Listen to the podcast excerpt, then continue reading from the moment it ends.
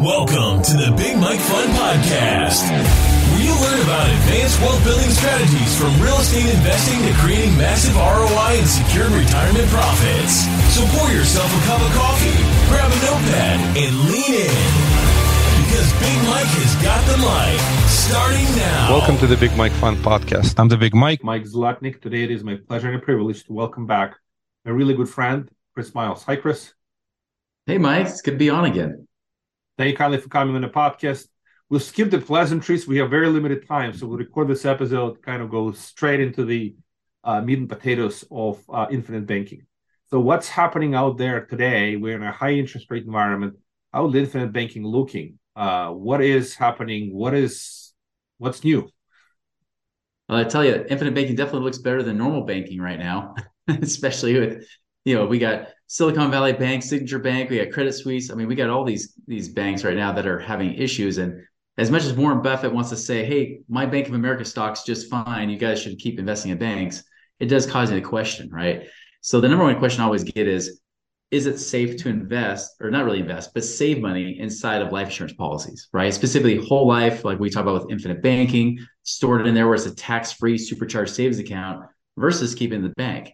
Uh, and the answer is really the same as what I've been teaching for several years, which is, you know, like in my example, um, I, am definitely teaching people to be more liquid lately, right? Have a lot more cash, more dry powder on hand, because Mike, you know, I mean, it's it's it's starting to get frothy out there, or it's just getting to that point. Like it's just we're starting to see those little deals. Like you showed me a distress deal that you guys have in your fund, right? I mean, there's there's deals starting to pop up, and so being liquid with cash I think is going to be essential because I think we're going to end up going into a liquidity crisis where there won't be as much cash. So having cash, those that have cash will be king. But you don't want to store cash in the bank, especially too much, because what if the banks start failing? What if you have issues where FDIC can't cover it all? What about the sense, the, the fact that banks don't pay that much anyways, right? Um, that's where infinite banking has become a good resolution. Um, in my case, I my wife wants to keep three hundred thousand liquid that we don't touch. That's our emergency fund. Well, that's not going to make a lot in the bank earning point nothing percent. And not to mention, I get taxed on that point nothing percent at the bank. So what I've done is I've actually moved more of my money or kind of earmarked more of my money inside my life insurance, the cash value, which is the savings account, the tax-free savings account inside of life insurance, not death insurance, not the death insurance part of it, but the life part of it, the savings part. I keep about 240,000 plus there, while the other 50, 60,000 plus I keep just in the local bank. So I'm not overly leveraged in the bank. I've still got money there that I can access that day, but I've got the majority, the lion's share of my money, my reserves held inside the life insurance. Why? Well, one, they do pay between five and six percent tax free right now. Some of them are sort of pushed up towards six percent because as interest rates have gone up, it's also driving up their dividend rate that they pay you. Um, secondly, they're safer than banks. Uh, in the Great Depression, you know, there was about 35, 36,000 banks in the 1920s. And then all of a sudden, after the Great Depression, there were only 13,000 left. We basically lost two thirds of banks that went out of business during the Great Depression, where with life insurance companies, only about four went out of business. so a drastic difference. And the reason is because they're not over leveraging like banks are. Banks are trying to lend out money, they're investing in different types of T bonds and bills and things like that. That may not perform well and they can lose a lot of money and get, become over leveraged. They can have, they take a lot more risks where insurance companies don't do that. They they have their money they go and put it into secure products you know secure type of investments for themselves and you get paid from that. That's why the guarantees are always at least 3% and that's if they don't pay a dividend. That's just what they are contractually required to pay you. So you know when you're getting you know those kind of stable returns and um, they have a better business model and on top of that even if they do happen to go defunct in that rare case they also have to buy reinsurance which means there's a, there's global insurance companies that also insure the insurance company. So if they ever become defunct, those reinsurance companies step in, make sure your cash value, that savings account, and the death benefit too, both of them are protected that you don't lose any of those things and your contracts are remaining in force the whole time. So that's why I have a lot more confidence in these things. Not to mention, of course, I can use it like a Roth IRA, but without all the limitations. You know, it's tax free, gross tax free, comes out tax free. You know, um, I can, I, if lawsuits, you know, or creditors, if they ever happen to sue and win, they can't touch this money in most states. You know, we have a 100% protection. Even if you have millions of dollars in here, they can't touch it. You can use it to show cash reserves if you're getting a mortgage. But at the same time, if you ever apply for college, they won't count it. So they don't count as an asset. So you could again have millions of dollars sitting in there, and the colleges will still give you financial aid because that does not count as an asset to them in their eyes. Um, and same thing with IRS, doesn't tax it. So for me, it's been a great place to store that dry powder. And even when I'm having people fund it, I don't have them use their investment money because I'm an investor too, right? I don't have them use the investment money up front. I just have them diversify their emergency fund into that over a couple years, start to rebalance it, right? And then it also keeps the cost down. You get a better ROI on your money. And eventually it becomes like what I call it a tax free supercharged savings account. Yeah, thank you for that. That was awesome. That, that's a lot of great nuggets, and I'm completely uh, on board. It makes a lot of sense. It is great asset protection. It is, your life insurance is not you. Uh, mm-hmm. it, it is uh, it, it, grows at the interest rate higher what the banks are paying, especially big banks. What's really annoying mm-hmm. is in this environment, these small regional banks desperately need deposits, so they actually pay decent interest rates. But people don't want to keep the money in them and nervous about those banks. So the For capital sure. has uh, fled uh, small and regional banks into the big banks, and the big banks are not paying anything too exciting. So from that mm-hmm. perspective, it, it's a challenge. And you're right, life insurance companies are a lot more stable than these banks.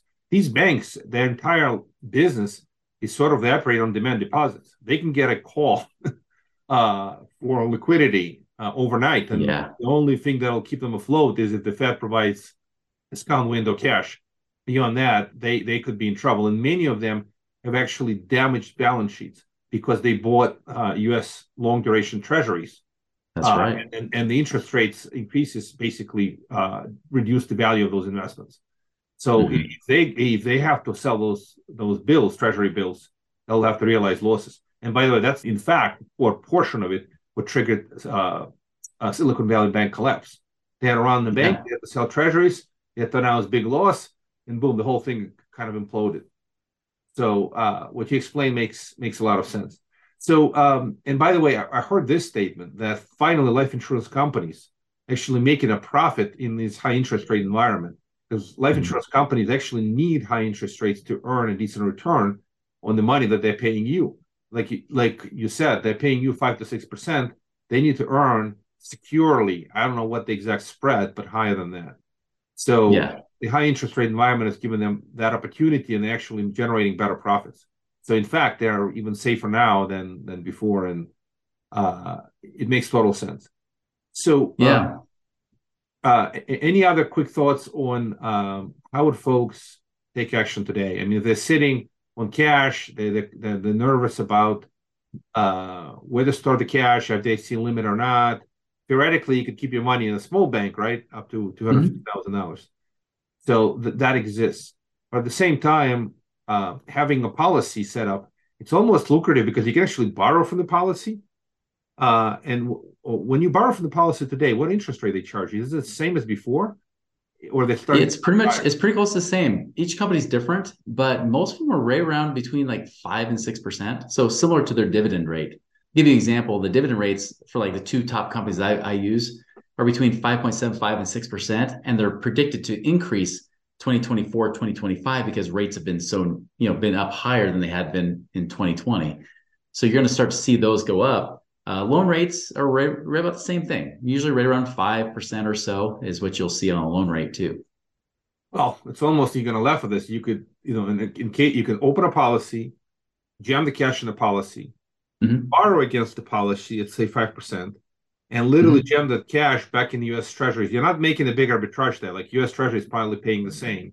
But the yeah. point is, if you wanted to, to to get access to liquidity, it's there. I mean, at five percent, it's it's a great uh, cash, and if you find a great deal, lets you keep keep the reserves, lets you keep dry powder, right? All those things are, are great benefits.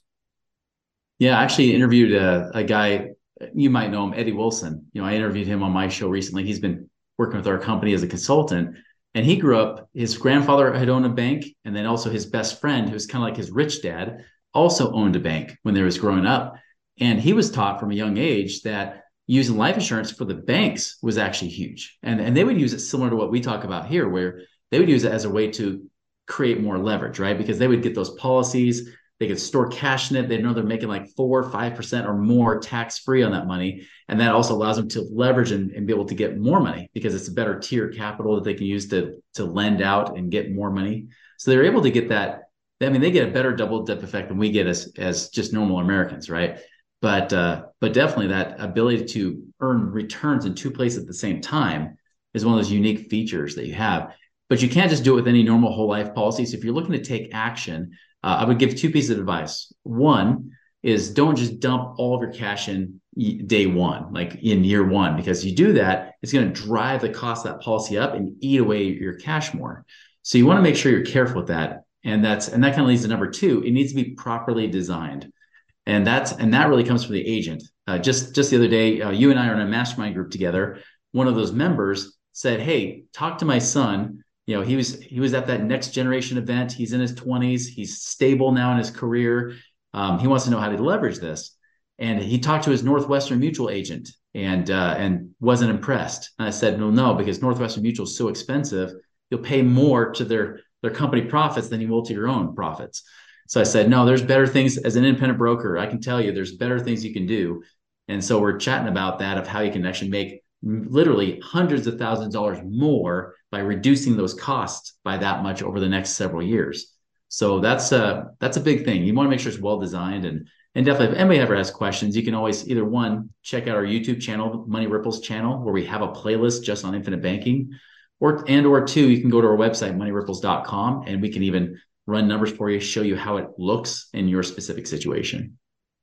Yeah, thank you for that again, Chris. And I concur with you 100%. Uh, don't try to be a jack of all trades and a specialist in your own design of your own life insurance policy.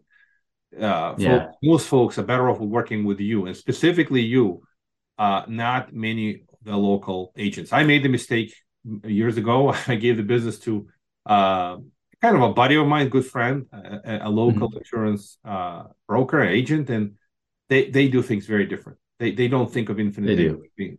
So they they they structure the policies in a very different manner. It, it still has a benefit. It's just it's just different. In, in other words, that's right. Uh, the other thing that I observed is they structure the policies that give them highest commissions. So I hate to put it this exactly. way, exactly, but uh, the improperly structured policy or the, the policy structured to benefit them in, in the form of higher commission benefits them, but doesn't benefit investors. That's why working with you, and I know from you know experience and and we have so many mutual friends that you'll do what's right for the investor not what's most rewarding for you.